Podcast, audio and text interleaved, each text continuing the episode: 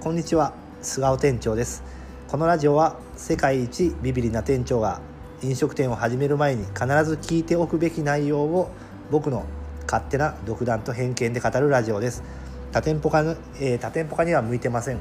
最高の1店舗を磨き上げる内容となっております、えー、今日はですね非常に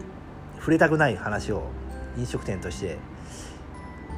飲食店として非常に言いにくい触れたくない話をしようかなと思っております。まあほとんどの人は話してないと思いますけど、まあ、害虫ですね。害虫、まあ、ゴキブリとかネズミですね。についてはほとんど、ね、なかなか語りにくいところもあるので僕も他の人からはなかなか聞けないことではあるのでちょっと話してみようかなと思うんですけども。えーと僕の経験から言うとですねいろんなとこでアルバイトをしたんですけどたくさんのアルバイトがほとんどいました。ほとんどやばいぐらい。そのチェーン店とか。うまあ名前は出しませんが。あのただ個人店の方たちはきっちり止めてましたね。小さい店とか、まあ、止めやすいんでしょうね。広さによって。で僕の店もね今ね害虫駆除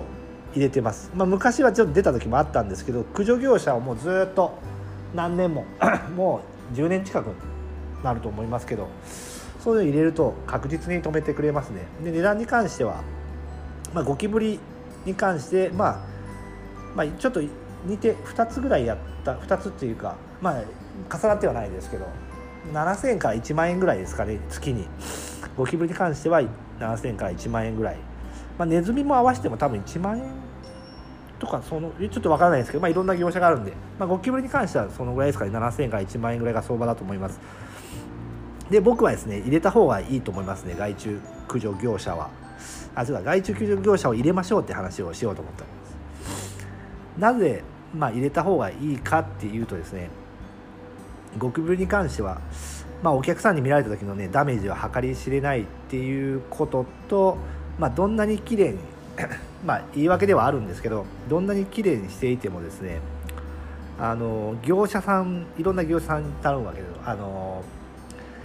まあ、野菜とかお酒とか。その時にあの一緒に持ち込まれる時があるんですよね。そのくっついてたり卵がくっついてたりとか、まあ、そのゴキブリ自体を持ち込んでたりとか小さいゴキブリが一番繁殖しやすいんで。でそういったでどんなに綺麗にしててもね持ち込まれちゃうと繁殖力が強くてあのもう止められなくまあ僕の経験だけなんであれなんですけどもう止められないんですよね、まあ、1匹見ると100匹いるみたいな。まあほんでなのでその辺りはねで業者を入れるともう確実に止まります。あの小さい小さいゴキブリに関して。で大きいゴキブリっているじゃないですか黒い。あれはですね止められないんですけど止められないというよりあれはね外から入ってくるんですよ。ドブとか。だからまあそんなあれ自体がめちゃくちゃガーっていることはないんですけどあれって大きいゴキブリで1匹とか見る見る時は1匹とかじゃないですか。ああれはでも外から入ってくるともうどうしようもないんですよねあれは。まあで1階に住んでる方とかはあのよくわかるとは思うんですけどあのあれはね外からなんでもうあれは諦めます。で外で外に行って、まあ、どうせ出てくるんで。住み着いてるやつが一番やばいのでそこを止めていくってことですね。なので大きいゴキブリもね出たら、まあ、僕のせいじゃないよ っていうことだ。な あの言いたいんですけどでもまあインパクトありますよね。でかい方がね。一番怖いですねあれは。僕ここででっかいゴキブリがね壁にくっついてた時はねあったんですけど、まあ、僕のせいじゃないよって思いながらああちょっと辛いなと、ね、思いながらあの 見て見てたというか見てたよあの言い訳をした言い訳もできないですからねそういうふうになるとね、まあ、まあそれはもう諦めましょう大きいゴキブリは。でまあなので駆除業者は確実にた、まあ、7000円か1万円かかりますけど、まあ、それでも入れておいた方がいいかなと思います。であとネズミですね。ネズミもね外から入ってくるんですよ。今はねいなくても例えばですねあの近くで取り壊しがあった場合とか家に。あの近くの家で取り壊しがあったとかそういった時にネズミが移動してくるんですよ。もうそこにいたネズミとかが。